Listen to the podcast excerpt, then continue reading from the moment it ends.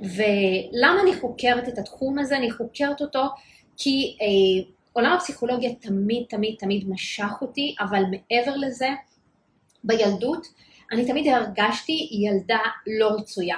תמיד הרגשתי בקרב המשפחה שלי, אני הילדה השונה, המוזרה, שאף אחד לא רוצה להיות בקרבתה, ואני אומרת את זה עכשיו עם דמעות בעיניים. אני זוכרת את התחושה הזו שכל הזמן התהלכתי בעולם עם מחשבה שאני ילדה מאומצת. אם לא הייתי דומה לאימא שלי, הייתי פשוט יכולה להאמין שאני ילדה מאומצת שאף אחד לא רוצה בקרבתו במיוחד.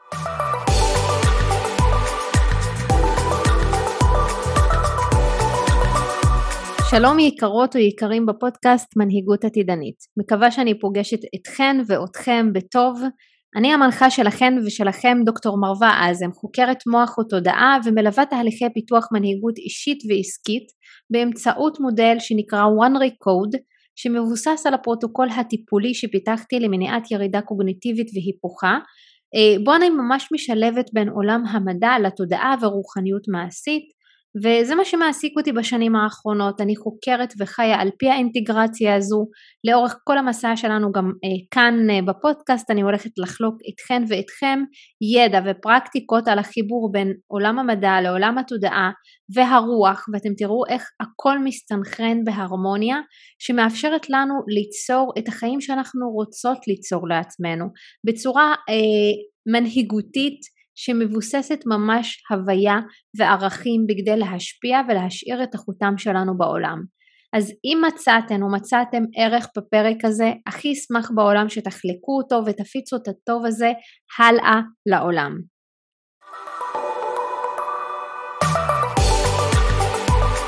הפרק של היום הוא אחד הפרקים שמרגשים אותי, אני ממש מרגישה פרפרים בבטן, מתרגשת ויחד עם זאת יש בי איזשהו חשש או פחד איך אני הולכת לדבר על הנושא הזה כי זה נושא שהוא כל כך רחב, קרוב לליבי ואני מאמינה שאני עוד אה, יקליט כמה פרקים בנושא הזה ותהיה לנו איזושהי סדרה כי אני לא יכולה לדבר על זה ממש אה, בפרק אחד ולהשאיר את כל הקצוות האחרות פתוחות, מה שכן בואו נתחיל ומה שגם הפתיע אותי אה, זה שיש נשים שמאוד מאוד רצו שאני אדבר על התוכן הזה. כששאלתי בקבוצת הוואטסאפ ובאינסטגרם קיבלתי ממש מבול של הודעות מעבר לזה שהן ענו על הסקר שהן מאוד רוצות שאני אדבר על הנושא הזה וזה ריפוי בין דורי, על תורשה בין דורית בעצם גם ברמה הרגשית גם ברמת החוויה שלנו ואיך זה משפיע עלינו. ואני מאמינה שיש נשים פה שמאוד יזדהו עם החוויה הזו שהן מאוד רוצות להתקדם ולהגיע לאיזושהי מטרה אבל יש משהו שכל הזמן מחזיק אותן ולא מאפשר להן אה, להתקדם או להגיע לאן שהן רוצות והן לא מבינות מאיפה זה מגיע. על פניו הכל נראה בסדר הן פועלות בצורה נכונה, הן מתכווננות בצורה נכונה, מנסות לייצר מציאות עבור עצמן, אבל יש משהו שם שתוקע אותן, ולפעמים השורש נמצא בתורשה הבין-דורית גם ברמה הרגשית, אבל גם ברמה הגנטית, וזה תוקע אותנו, ואנחנו לא מודעות למה שבאמת בפועל אה, תוקע אותנו, וזה משהו שאני אה, חוקרת כבר לאורך הרבה מאוד שנים, מתוך החוויה האישית שלי, אה, שתכף אני ככה ארחיב עליה, ולמה אני חוקרת את התחום הזה? אני חוקרת אותו כי אה, עולם הפסיכולוגיה תמיד תמיד תמיד משך אותי, אבל מעבר לזה, בילדות אני תמיד הרגשתי ילדה לא רצויה. תמיד הרגשתי בקרב המשפחה שלי, אני הילדה השונה, המוזרה, שאף אחד לא רוצה להיות בקרבתה, ואני אומרת את זה עכשיו עם דמעות בעיניים, אני זוכרת את התחושה הזו שכל הזמן התהלכתי בעולם עם מחשבה שאני ילדה מאומצת. אם לא הייתי דומה לאימא שלי, הייתי פשוט יכולה להאמין שאני ילדה מאומצת שאף אחד לא רוצה בקרבתו, במיוחד חלק מהמשפחה. אה, אני לא רוצה לפתוח את זה כי יש הרבה אנשים מעורבים ואני רוצה לשמור על הפרטיות שלהם אבל אני רוצה לדבר על חוויה שלי. וזאת הייתה חוויה מאוד לא פשוטה להסתובב ככה בתור ילדה שאני אה, לא שייכת, שאני לא רצויה, שאני לא יכולה לפתח אימון ביני לבין אנשים ועם השנים למדתי כן לפתח אימון, למדתי להרגיש ולחוות את החוויה של אני רצויה ואנשים אוהבים להיות בקרבתי יחד עם זאת, ככל שהתבגרתי וגם למדתי את העולם הפסיכולוגי והיום אני חוקרת יותר חוויות גם של תת עמודע ומוות קליני ושחזור גלגולים וזה דברים שאני מתעסקת איתם ואני מלמדת אותם גם ברמה הפסיכולוגית הרוחנית והטיפולית והאימונית אה, כי אני מדברת פה על איזושהי אינטגרציה שאנחנו לומדים לעבוד איתה. אחד הדברים אה, שעלו וגיליתי אה, שבעצם החוויה הזו של להסתובב בעולם בתור ילדה שהיא לא רצויה, שהיא פגועה, קודם כל יונג דיבר על זה אה, שיש לנו את הארכיטיפ של הילד או הילדה הנצחית או הפגועה, יש כמה ארכיטיפים, זה משהו שאני ככה חוקרת אותו לעומק ואני מאוד מתחברת אליו, אבל גם ברמה הרוחנית יש לנו דרך ותוכנית לנשמה שלנו וכשהתחלתי לקלוט מה התוכנית והמפה הנשמתית שלי, התחלתי לגלות מה המהות של החוויה הזו. ואז הבנתי שפשוט זאת חוויה שירשתי מדורי דורות מהסבים והסבתות שלי ובעצם החוויה הרגשית הזו כל הזמן ליוותה אותי שאין לי מקום בעולם שאני לא רצויה. ובואו אה, אנחנו במדינה שהיא רוויית מלחמות אבל גם הרקע שלי בתור אה, ערבייה מוסלמית אני מערבי 48 אה, וככה אני מדברת על זה עכשיו ואני לוקחת נשימה עמוקה ש... הרגשתי שתמיד יש איזשהו מקום שצריך ריפוי וגם גיליתי גלגולים קודמים שהייתי בהם שהיו בהם מלחמות וחוויה מול אימא שלי או איזשהו סוד שאימא שלי כל הזמן ניסתה להסתיר אותו, אותו ממני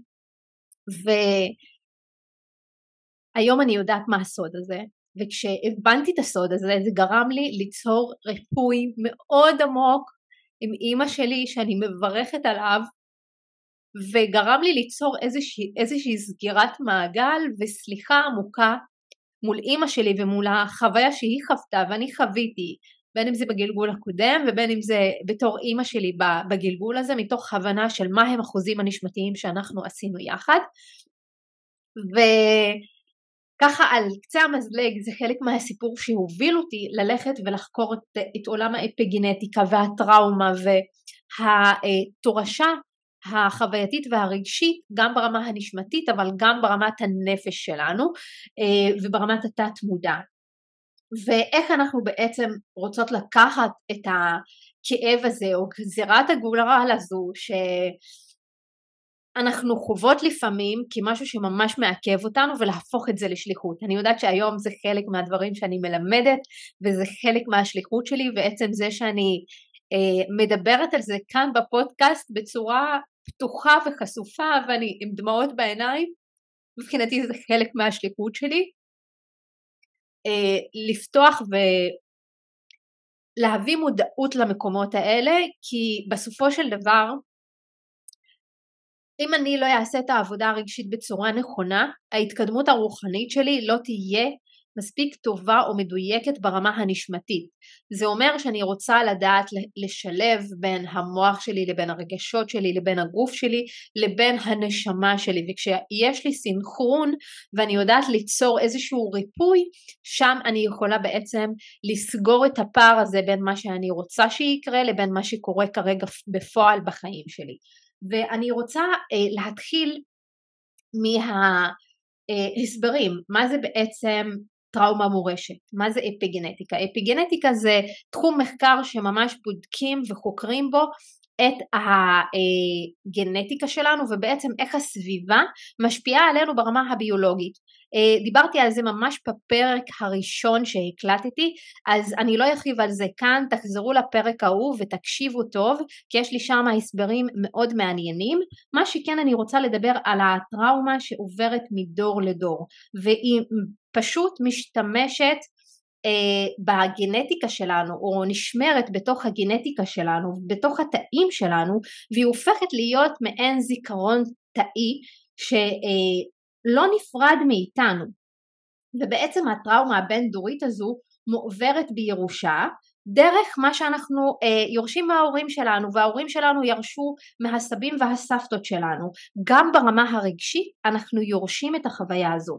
אחד הדברים שחקרתי זה בעצם אה, ניצולי שואה לאורך כל השנים ככה כשחקרתי את התחומים האלה חקרתי אנשים שהם ניצולי שואה וקראתי הרבה מאוד מאמרים על ניצולי שואה ואיך בעצם החוויה הרגשית הזו מלווה גם את היהודים שנמצאים כאן בארץ. וזה נשמע משהו שהוא סופר טבעי ואינטואיטיבי לנו אבל בעולם זה לא נשמע משהו שהוא טבעי. החרדה הקיומית שאנחנו נמצאים בה כאן בארץ, אה, בין אם זה ברמה הכלכלית ובין אם זה ברמה הביטחונית, זה, לא, זה משהו שהוא בעצם חלק ממנו זה התורשה של הטראומה של השואה. וכשאני אה, נשאלת לפעמים איך את יכולה כל כך אה, להזדהות גם עם ערבים או עם יהודים ולקבל את כולם, זה מגיע מתוך חקירה עמוקה פנימית של איך כל אה, עם חווה את הטראומות שלו ולקבל אותם ולחבק אותם אה, והמחקרים שאני עושה באופן עצמאי מובילים אותי לקבל כל פעם מחדש את הטראומות ואת החוויות של אנשים שאני גם מטפלת בהם ואנשים שאני פוגשת ביום יום כי כולנו בסופו של דבר במיוחד בישראל אנחנו מדינה שהיא טראומטית ופוסט טראומטית בטבע שלה. Uh, מעבר לזה שאם אני יכולה ככה uh, להרחיב תחשבו ברמת uh, שחזור גלגולים אם אני פותחת את זה רוב האנשים שנספו בשואה סביר להניח שחלק מהם כבר התגלגלו פה והם חיים במדינת ישראל וחלק מהזיכרון התאי שלהם מכיל ממש את מה שהם חוו בשואה. אני יכולה לספר סיפור של אחת המטופלות שלי שאני זוכרת שאבא שלה ואימא שלו היו בשואה וממש ממש אני זוכרת את החוויה הזו, את הצעקות, את הצרחות שעלו במהלך הטיפול מתוך הזיכרון הזה ומתוך העצב ומתוך הכאב עד שהצלחנו לשחרר את הזיכרון הזה ולרפא אותו וליצור איזשהו ריפוי בין דורי בין הילדה לאבא לסבתא וכשאנחנו עושים ריפוי כזה בעצם אנחנו מצליחים לרפא דורות אחורה ואנחנו מצליחים לרפא דורות קדימה כי תזכרו שהתורשה הזו נמצאת בתוכנו והיא עוברת מאחורה לקדימה ואנחנו באמצע ויש לנו את ההזדמנות לרפא את המקום הזה. האם זה תהליך שמתאים לכולם? לא בהכרח. הוא באמת רצוי לכולם אבל בסופו של יום לא כל אחת או כל אחד אה, מתאים להם לחוות את החוויה הזו או אה, מוכנים להתמסר לתוך חוויה כזו שיש בה לפעמים כאב אה, שהוא מצד אחד מרפא, מצד שני אה, יוצר איזושהי תודעה אחרת והבנה אחרת ודורש אומץ. אה, ובשביל שאנחנו באמת נתקדם אנחנו רוצים להתחיל להיות במודעות של מה השורש שבעצם מנהל אותנו בתוך החוויה כי אם היה לי קשה לפתח אימון בעולם ואני מבינה עכשיו מה השורש של הבעיה שאני מתמודדת איתה ולמה יש לי קושי לפתח אימון בעולם ובאנשים בעצם אני אה, מגיעה לשורש של החוויה שלי גם ברמה הרגשית גם ברמה המנטלית הרוחנית הנשמתית וכשאני מודעת למה שקורה אה, בשורש של הבעיה כבר פתרתי חצי מהבעיה אבל יש את החצי השני והוא בעצם ליצור תכנות מחדש לכל החוויה הזו ולהפוך את החוויה הזו במקום להיות גזירת הגורל שמעכבת אותי לשליחות שמקדמת אותי ש... בעצם מאפשרת לי לקבל את העולם, להיות שלמה עם החוויה הזו הטראומטית וממנה להתחיל להתקדם לעבר מה שאני רוצה ולעבר מה שאני רוצה להשיג בחיים שלי.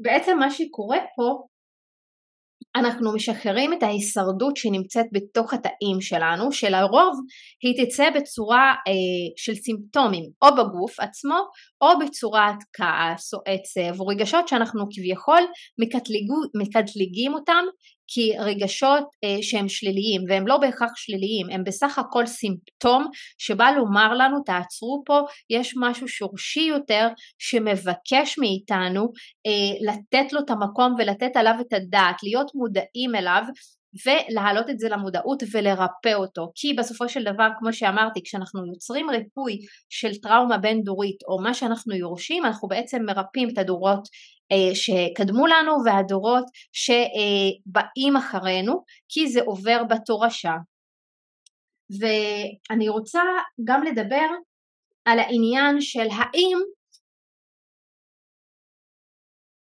ואני רוצה כאן אה, ללכת דווקא לשאלה שלא מעט פעמים נשאלת, האם זה הדברים שאני חוויתי בבית או הסיפור ששמעתי בבית או שזה משהו שהוא מעבר? ואני תמיד אומרת זה הרבה יותר מעבר לתת המודע שלנו או לדברים שספגנו בבית או לערכים שספגנו בבית. זה איזושהי תקשורת לא מילולית שעוברת פשוט דרך התדרים שלנו דרך הרגשות שלנו.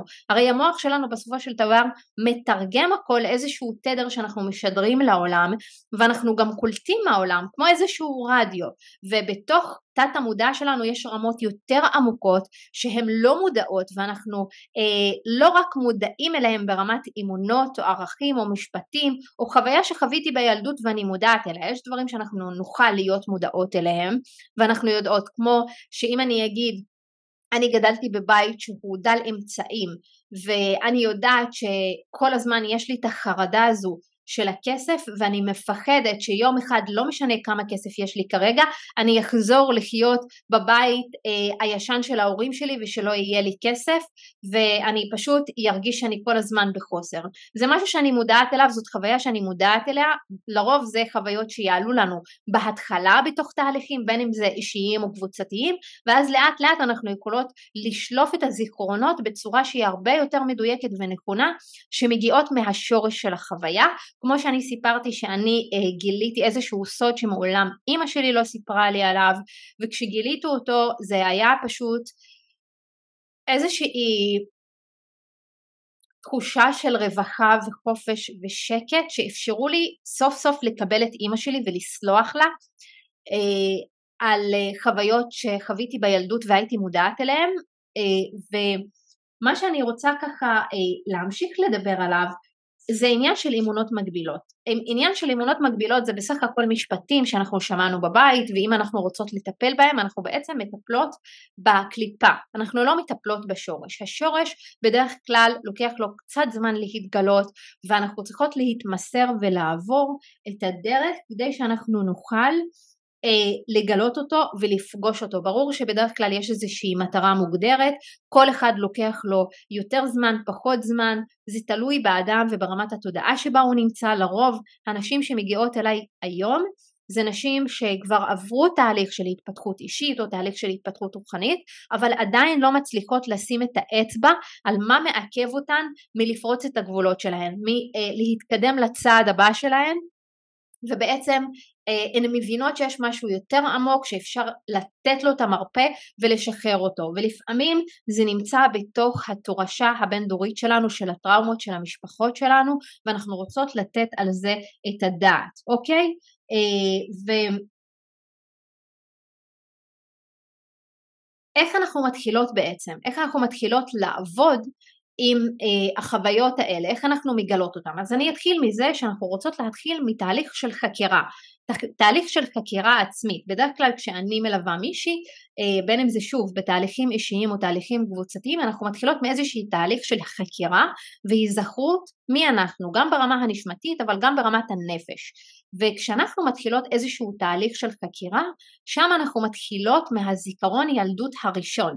בעצם הזיכרון ילדות הראשון מאפשר לנו לקבל איזושהי תמונה של מה יושב שם בשורש, זה מעין כזה מראה ראשונית למה עוד יכול להתגלות עמוק יותר בשורש. למה? כי הזיכרון הזה בעצם משהו שאנחנו לרוב אה, מפתחים סביבו איזשהו דפוס והוא הולך ומתקדם. עכשיו זה הזיכרון שאנחנו זוכרות ויש נשים שמגיעות ואומרות לי אני לא זוכרת כלום אבל לאט לאט ככל שאנחנו בעצם לומדות ומגמישות את המוח אנחנו יכולות אה, להגיע למקום שאנחנו באמת אה, זוכרות איזושהי חוויה שלא בהכרח במודע אנחנו מודעות אליה אלא בתת מודע. נניח יש לי אה, אחת מהתלמידות שלי שלא ממש זוכרת כל חוויות הילדות שלה אבל כשעשו פה תרגול ביחד פתאום עלה אה, הזיכרון שלה מגיל תשעה חודשים אה, והיא הופתעה ממש איך בכלל זה זיכרון שיכול לעלות כש... היא לא ממש הייתה מודעת באופן מלא לאותו, לאותה חוויה. ודווקא כשזה עלה התחלנו להכיר אה, במה שקורה בחיים שלה לראות את הדפוס הזה שחוזר. ואני חושבת שהשלב הבא זה להיכנס טיפה יותר לעומק בשביל לראות איפה היו שורש החוויות האלה ברמה הבין-דורית ואיפה זה מאוחסן בזיכרון התאי שלה, אוקיי? כי זה בעצם משהו שאנחנו לוקחים או מגלגול קודם או מחוויה שירשנו מההורים, עכשיו תחשבו על זה גם הגיונית. Uh, ברמה ההגיונית אנחנו uh, יורשים את הגנטיקה של ההורים שלנו. זאת אומרת, אני מקבלת מאבא שלי כמה קרומוזומים, מאימא שלי כמה קרומוזומים, ואז זה יוצר משהו חדש. המשהו חדש הזה עדיין מאחסן בתוכו את המשהו ישן שירשתי מההורים שלי. התפקיד שלי פה לבוא ולפענח ולחקור פנימה אה, את החוויות שלי, כי יש לי אחריות קודם כל על החיים שלי, אבל תחשבו גם שיש לנו אחריות על הדור הבא שנבנה כאן, בין אם זה ברמה של מה שאנחנו מורישים לילדים שלנו ובין מה שאנחנו בעצם משדרים לעולם כדי שאנחנו נאפשר לכאב הזה או לשריטה הזו להפוך להיות חלק מהשליחות שלנו. ובעצם הסודות האלה של הנפש כוללות גם את החוויות של חיינו ואת החוויות שאנחנו אה, נושאות איתנו מבלי שאנחנו יודעות. אה, וזה כולל זיכרונות, רגשות, טראומות אה, וחוויות שהמשפחה שלנו חוותה ולא סיפרו לנו עליהם. ויש איזושהי שתיקה רועמת תמיד סביב הנושאים האלה. נניח אה, סביב מין אני זוכרת ואני חושבת שבגילאים של, שלי לא דיברו על מין בבית. היה אסור לדבר על מיניות על מחזור על גוף האישה זה משהו שהיה אסור לדבר עליו. גם על כסף, לא מדברים יותר על כסף, פשוט מתנהלים בשקט והכל הולך מתחת לפני השטח. והרבה מאוד נושאים כאלה, כי בסופו של דבר המשפחות שלנו, ההורים שלנו, היו עסוקים בלשרוד וזה משהו שהם למדו גם מהדורות הקודמים. והיום כשאנחנו רואים איזושהי פתיחות לדבר יותר על כסף, לדבר יותר על מיניות זה חלק מההתפתחות ומהריפוי שלנו.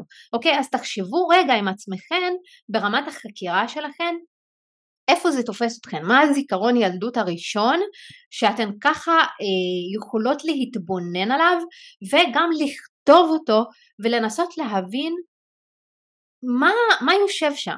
מה יושב שם מתחת לזיכרון הזה? איך הוא בעצם מנהל את החיים שלכם היום ואיך זה חוזר על עצמו פעם אחר פעם.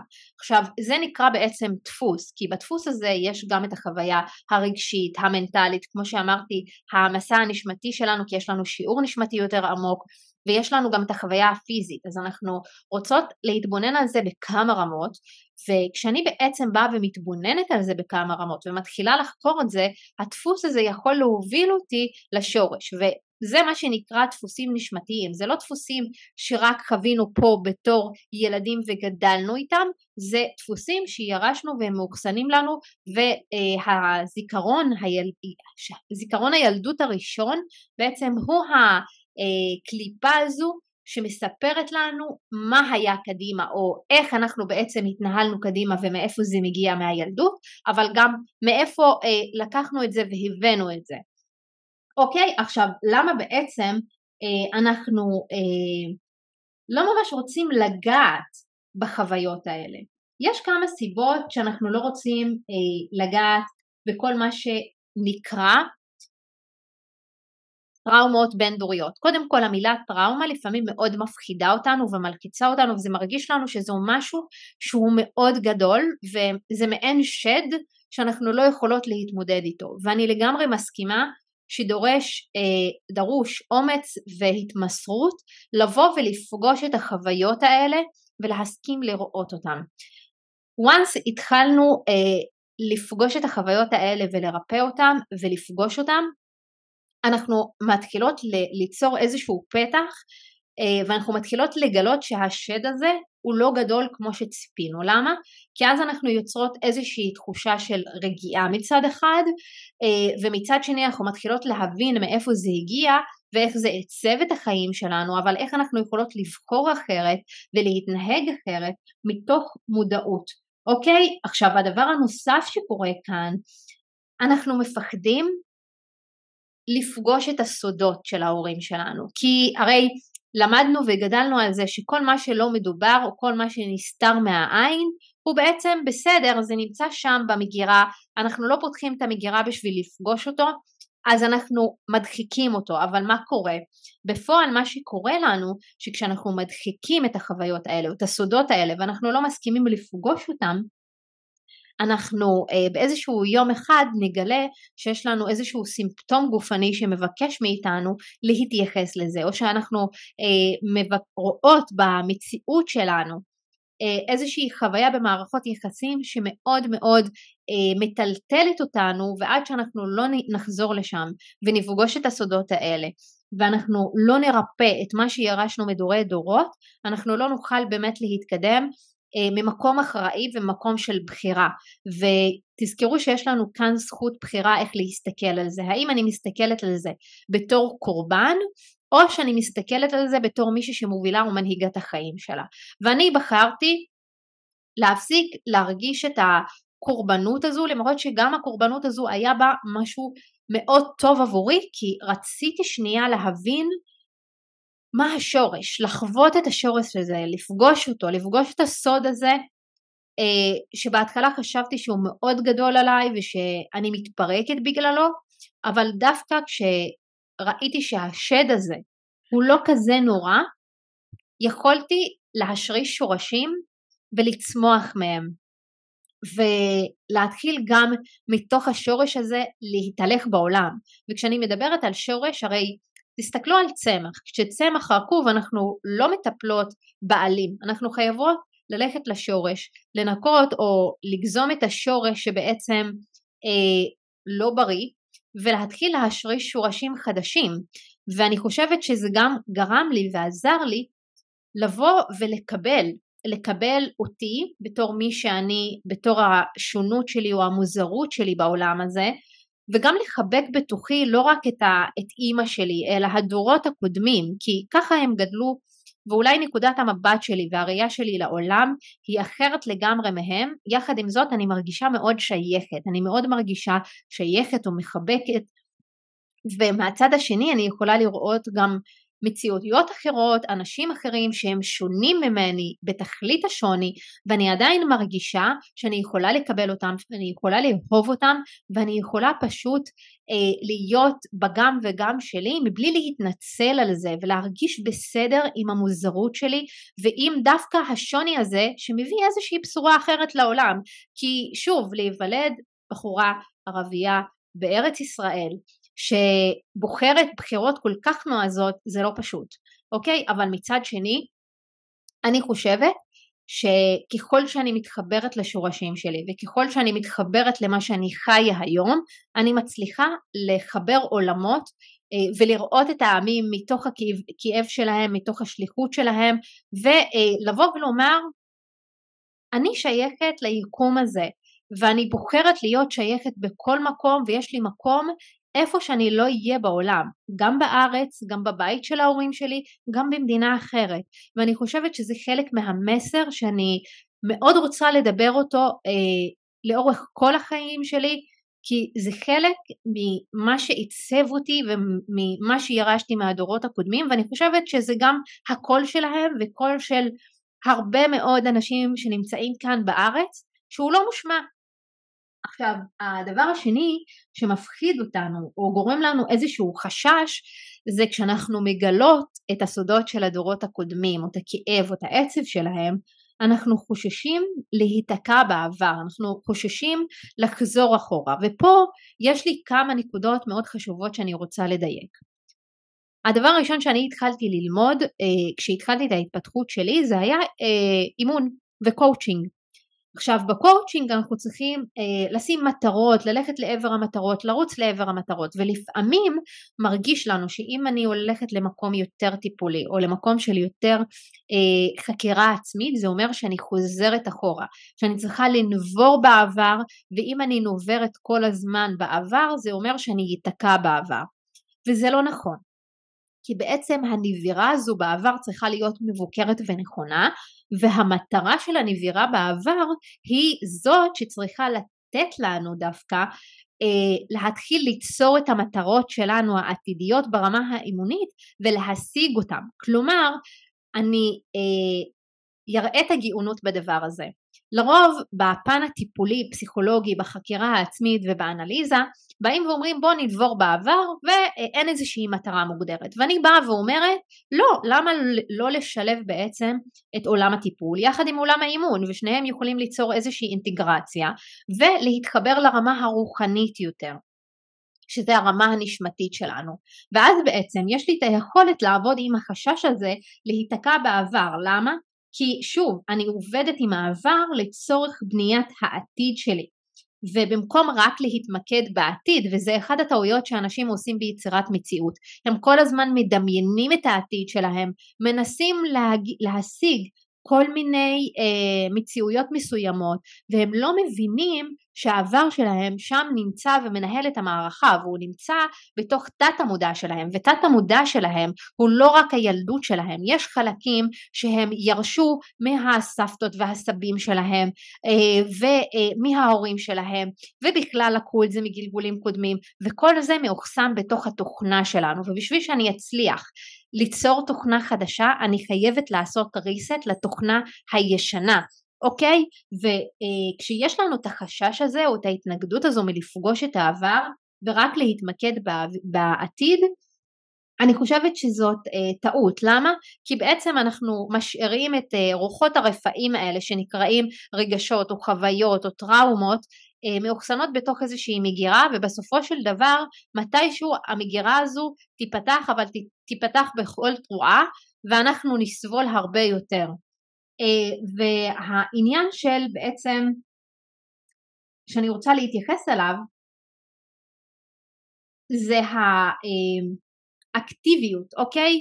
אה, או הרדיואקטיביות של הטראומה, שהטראומה הרי מאוחסנת בתוך הגוף שלנו, בתוך התאים שלנו, והגוף שלנו והתאים שלנו הם תודעה, הם מיניאטורה של התודעה הגלובלית או האינטליגנציה הקיומית הזו שנקראת הבורא או המקור אה, וכל אחד יקרא לזה איך שהוא רוצה אבל יש איזשהו הד, יש איזושהי רדיואקטיביות שפשוט מהדהדת, אוקיי? וזה מושג שלקחתי אותו מפרופסור יולנדה אה, שבאמת היא מדברת על הקרינה הרגשית שנפלטת מאיתנו ומוקרנת על החיים שלנו. זה בעצם כשאני שמה לעצמי מטרות ויעדים בעסק ובתוך תוכי יש איזושהי תדר של רגש שירשתי אותו שאומר בחוויה הרגשית שלי ובזיכרון שלי שאת לא יכולה לגדול כי בחו... בחוויית עבר שלך או בחוויה של משפחה שלך הצלחה שווה מוות או נידוי זה אומר שזה מה שאני מקרינה ליקום החוצה ואז מה קורה? אני לא מצליחה להקרין משהו שמשרת אותי. הרגש הזה בעצם יוצר עבורי את החיים. ואני אתן כאן דוגמה לאחת התלמידות מטופלות שלי אה, שהיא בעצם באמת אישה מוכשרת ברמות על אה, ואחד הדברים שגילינו לאורך התהליך שלנו שבעצם מבחינתה זה שהיא אה, תכניס הרבה מאוד כסף או תרוויח הרבה מאוד כסף שווה לזה שינדו אותה כמו אה, שבעבר אה, סבא שלה חווה חוויות של הצלחה מאוד מאוד מאוד גדולות, הפסיד את הכסף ואז אחרי שהוא הפסיד את הכסף אה, באיזשהו שלב הוא חווה נידוי מהמשפחה. ובסתר היא זאת שהייתה כל הזמן אה, בתקשורת איתו אה, מדי פעם כשהוא היה מתקשר והיא לא חשבה לרגע שכל החוויה הזו שסבא שלה חווה נטמעה בתוך התאים שלה והיא בעצם עיכבה אותה מלקבל כסף מהלקוחות שלה אה, ולגבות סכומים גבוהים יותר. כשאנחנו מסתכלות על זה בהיגיון אנחנו באות ואומרות רבאק איך זה קשור? וזה הדבר הראשון שהיא אמרה בתוך הסשן כאילו איך זה קשור? אף פעם לא חשבתי על זה אף פעם לא חשבתי שזה משהו שמעצב אותי. וכשגילינו את זה עברנו איזשהו צעד מאוד מאוד משמעותי שגם הביא ריפוי לסבא שלה, גם ריפוי לסבתא שלה, גם לאימא שלה, גם לילדה שהיא הייתה והריפוי הזה מתמשך כיום גם מול הלקוחות שלה, מול הבן זוג שלה ומול הבנות שלה. ותקשיבו כמה כוח יש לנו כשאנחנו בעצם מבינות את העיקרון הזה של הרדיואקטיביות של הטראומה שלנו וכמה אנחנו יכולות להפוך אותה למשהו שהוא חיובי שיכול לשרת אותנו ולשמש אותנו, אוקיי? אה, וזה לא אומר שאנחנו צריכים אה, בעצם לברוח מזה, אוקיי? מהסודות האלה של אה, ההורים שלנו או מה שחווינו או מה שאנחנו זוכרים או לא זוכרים, אלא שאנחנו רוצים להיות אמיצות ואמיצים כדי לפגוש אותם, כי ככל שאנחנו פוגשות אותם אנחנו אה, מתחילות אה, לרפא את מה שיושב שם בשורש ואנחנו יכולות להתקדם משם אל עבר הדברים שאנחנו רוצות ליצור אה, בצורה הרבה יותר מדויקת ונכונה בחיים שלנו. ואני אעלה את השאלה הנוספת שיש לי, למה בעצם אנחנו אה, מנסים להדחיק, אוקיי? למה אנחנו מנסים אה, לא להתמודד עם זה או ליצור איזושהי הדחקה בהמשך למה שאמרתי? קודם כל כי אה, אחד הדברים שאנחנו למדנו שלהרגיש זה משהו שהוא לא טוב. אם אני מרגישה זה אומר ששם יש את החולשה שלי ואז אני מעדיפה בעצם להר... להדחיק אה, את הזיכרונות, את הרגשים, את המשפטים ולא לתת להם איזושהי משמעות ותזכרו תמיד שמנגנוני ההגנה עובדים לטובתנו, אוקיי? בעצם כשאני חווה איזשהו ניתוק של הזיכרון או של המשמעות הרגשית שלו או של החוויה שאני חווה זה קורה אה, לא כי זה אירוע סתמי שאני הגדרתי אותו והכנסתי אותו בתור המוח, בתוך המוח שלי או שזה לא דבר שהוא חשוב עבורי באמת אלא המוח שלי פשוט מכניס את זה לתוך התוויות האלה כי עבורו הרעיון של להרגיש זה אומר שהוא בא עירום אל מול השכל, אל מול החוויה הזו. ואז הוא יוצר איזשהו מנגנון אה, הגנה מפני הרגש ואז אנחנו בעצם מדחיקים ומדחיקים ומדחיקים ואנחנו לא מאבדים טראומות. לכן חשוב שאנחנו נלמד לדעת אה, לאבד טראומות באופן סיסטמטי כשאנחנו חוות משהו שמעכב אותנו. ודווקא לא ללכת למנגנון ההגנה ברמה הקיצונית שלו, אוקיי? כי מנגנון ההגנה משרת את הבריאות הנפשית שלנו, אה, אנחנו יכולים דרך מנגנוני ההגנה האלה לנהל את הסבל אה, הראשי שלנו והוא מעצב את תפיסת העצמי שלנו בעולם ברמת האישיות. אבל מה שקורה הוא שמנגנוני ההגנה האלה בעצם מגבילים את יכולתנו לבחון את החיים שלנו ולחיות אותם במלואם ואם אני רגע מסכמת משהו פה אנחנו כן רוצות ליהנות ממה שמנגנוני ההגנה שלנו מספקים לנו. אבל יחד עם זאת אנחנו רוצות לזכור שיש לנו חיים שאנחנו רוצות לחיות במלואם ולהפסיק לתת למנגנוני ההגנה שמעכבים אותנו וגורמים לנו להדחיק את הרגש, את החוויות שלנו, את הזיכרונות שלנו ולקחת את המושכות לידיים שלנו וברמה אה, היזומה שלנו אה, להתחיל לפגוש את הטראומות האלה שמעכבות אותנו. למה? כי תזכרו שברמת התודעה שלנו, ברמת הנשמה שלנו, הטראומה הזו, המהות שלה זה שיעור. זה שיעור שאני באתי ללמוד יחד עם המשפחה שלי ויש לי פה ריפוי. וכשאני יודעת אה, לעבוד עם השיעור הזה. ואני יוצרת ריפוי בצורה שהיא אה, סיסטמטית לטראומות או לפעמים הטראומה היא לא צריכה להיות משהו מאוד מאוד גדול כמו שואה או כמו אה, מלחמה, היא יכולה להיות משפט אחד ששמעתי בילדות והוא פשוט עיצב את החיים שלי לאורך השנים וזה יכול להיות משהו שהוא נשמע לנו באמת באמת מזערי אבל הוא השפיע עלינו כל כך לאורך כל החיים וכשאני יוצרת ריפוי ואני אה, פועלת לטובת הריפוי הזה אני בעצם אה, מקבלת את הטראומה שלי ואני מפסיקה לפחד ממנה. עכשיו ברמה הנשמתית ושם אני רוצה לדבר על המקום הרוחני. הנשמה שלנו לפני שהיא הגיעה לעולם לא ידעה מה זה רגשות. אין בעולם הנשמות רגש. הרגש נוצר עבורנו ברמת האישיות. למה? כי בעצם העולם שאנחנו נמצאות בו, כדור הארץ, הוא, עולם, הוא אה, כדור הבחירה היחיד שיש לנו כאן, שבו אנחנו יכולות להתנסות וללמוד להרגיש ולחוות חוויות ולהיכנס גם לעומק אבל גם ללכת לרוחב. כלומר אני יכולה ברמת הנשמה להבין מה השיעור ומרמת הנשמה אני יכולה לקחת את כל הלמידה שלי ברמה הרגשית, ברמת הזיכרונות, ברמה המנטלית וברמה הרוחנית ולהפוך את זה למשהו פרקטי ומשהו יישומי גם עבורי, גם עבור החיים שלי שאני רוצה לחיות אותם במלואם, גם עבור אנשים אחרים. וככה אני יכולה להשפיע גם על המשפחה שלי, על הזוגיות שלי, על העבודה שלי, על העסק שלי. ואני נותנת קול אה, בקוף אה, למה שיושב בתוכי ברמת האישיות אבל זה גם מחבר אותי לרמה הגבוהה יותר, שזה בעצם הנשמה שלי. ולנשמה שלי יש, כמו שאמרתי, זיכרונות שהיא באה איתם מחוויות בחיים קודמים, והיא רוצה לקחת את החוויות האלה ולהפוך אותן ללמידה ולעבד אותן פעם אחר פעם וכשאנחנו בעצם יודעות לבחור את החוויות האלה ולשחרר אותן ולרפא אותן אנחנו שוב אה, משפיעות על הרדיואקטיביות של התודעה הגבוהה אפילו, לא רק שלנו, אלא של היקום כולו. כי כשאנחנו עושות עבודה פנימית עם עצמנו ואנחנו עוברות תהליכי עומק עם עצמנו ואנחנו יוצרות ריפוי, הוא לא רק ריפוי שלנו ושל המשפחה שלנו, אלא של כל היקום כולו, ותארו לעצמכם כמה השפעה יש לכן כשאתן לוקחות את הזיכרונות האלה שמשפיעים על הגוף שלכן, על הרגשות שלכן, על החוויות שלכן, על הדפוסי התנהגות שלכן, על מערכות היחסים שלכן, ואתן הולכות לאיזשהו מסע,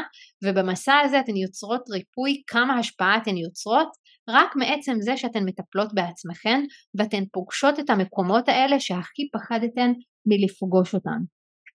אני חושבת שמספיק להיום, כי יש לי, אמרתי, יש לי הרבה מה לדבר על הנושא הזה, אה, זה נושא מאוד מאוד רחב אה, ואני חושבת שהבהרתי את הנקודות שרציתי לדבר עליהן בתור התחלה. אה, אני מאמינה ש, שיהיו עוד פרקים על התוכן הזה ואם יש לכם שאלות על הנושא הזה אתן לגמרי יכולות לשאול. בנוסף לזה יש ממש אה, שני פוסטים שכתבתי אה, באינסטגרם על ריפוי בין דורי שאני חושבת ששם אני נותנת יותר את הפרקטיקה שאתן יכולות להיכנס ולקרוא אה, ולהבין משם מה עוד אתן יכולות לעשות כדי לרפא את הטראומות הבין דוריות שלכן ברמה הפרקטית ואני חושבת אה, שאחד הדברים הראשונים שככה אם אני רוצה לשים כאן אה, לפני שאני מסכמת זה סליחה, זה ליצור תהליך של סליחה אה, בינינו לבין עצמנו, שלנו מול עצמנו ושל מול המשפחה שלנו, זה אחד הצעדים הראשונים שיכולים לקדם אותנו ולעזור לנו לרפא את הטראומות שאנחנו יורשות ואת הרגשות האלה שמלוות אותנו פעם אחר פעם אחר פעם ולפעמים הם במקום להפוך להיות הכנפיים האלה שדוחפות אותנו קדימה לצמוח ולגדול הם מעכבות אותנו. אה, וכמו שאמרתי קודם חקירה עצמית זה אחד השלבים החשובים ביותר כדי שאנחנו נוכל לעשות את זה והאומץ להתמסר ולפגוש את עצמנו אה, ולפגוש את השדים האלו, את הסודות האלה הם מעלה מאוד מאוד גדולה אה, ובעצם אני חושבת שהנשים שמגיעות אליי הן סופר אמיצות שמוכנות לפגוש את המקומות האלה אה, ולרפא את הזיכרונות התאיים שיש להן ולהבין שזה הרבה יותר מעבר לזיכרון אחד בילדות או לילדה הפגועה שיש בתוכי אלא שיש מנגנון שלם שעובד והוא בסופו של דבר רוצה להגיע לאיזשהו איזון. ואם אני לא ייזום את האיזון הזה שיש בתוך הנפש שלי ובתוך הנשמה שלי ובתוך החיבור שלי ליקום כולו, היקום פשוט יעשה את העבודה הזו בשבילי ובסופו של דבר זה מתבטא על ידי הסבל שאנחנו חוות כאן ואני חושבת שעדיף שאנחנו נפגוש את הכאב הרבה יותר לפני שזה הופך להיות סבל ודווקא להמיר את הכאב הזה ולהתמיר אותו כדי שהוא יהפוך להיות את גזירת הגורל הזו אה, שירשנו או שקיבלנו למתנה שאנחנו יכולות להביא אותה ולהעביר אותה לעולם אה, בתור שליחות והשפעה אה, מתוכנו אל העולם כולו. אז אה, כאן, עד כאן להיום, אני ממש ממש מברכת כל מי שהגיע עד לכאן, ואם יש לכן שאלות, אה, משהו שאתן רוצות לדעת וללמוד ולהעמיק בו, אתן לגמרי יכולות לכתוב לי אה, בוואטסאפ, אני שמה כאן את הקישור לוואטסאפ, יש גם את קבוצת הוואטסאפ שלנו שאני שולחת שם אה, מדי יום את המסר שבו אני נותנת גם תרגיל של איך אנחנו יכולות להתפתח מיום ליום ולהתחיל לפתח את התודעה שלנו ואת המודעות העצמית שלנו כדי שנוכל להגיע לאן שאנחנו רוצות להגיע ולהשיג את מה שאנחנו רוצות להגיע, להשיג בחיים שלנו ולהגשים את עצמנו Uh, הדבר הנוסף שאני ככה גאה לספר לכם עליו זה שנפתחת תוכנית uh, של חמישה שבועות קבוצתית בזום שבה אנחנו הולכות ממש לעבור צעד אחר צעד גם ריפוי פנימי uh, בין דורי ולדפוסים שמעכבים אותנו מלהגשים את עצמנו ולייצר את המציאות שאנחנו רוצות עבור עצמנו ולהתחיל ממש ליצור תודעה חדשה ומציאות חדשה דרך גם תכנות המוח שלנו והתודעה שלנו.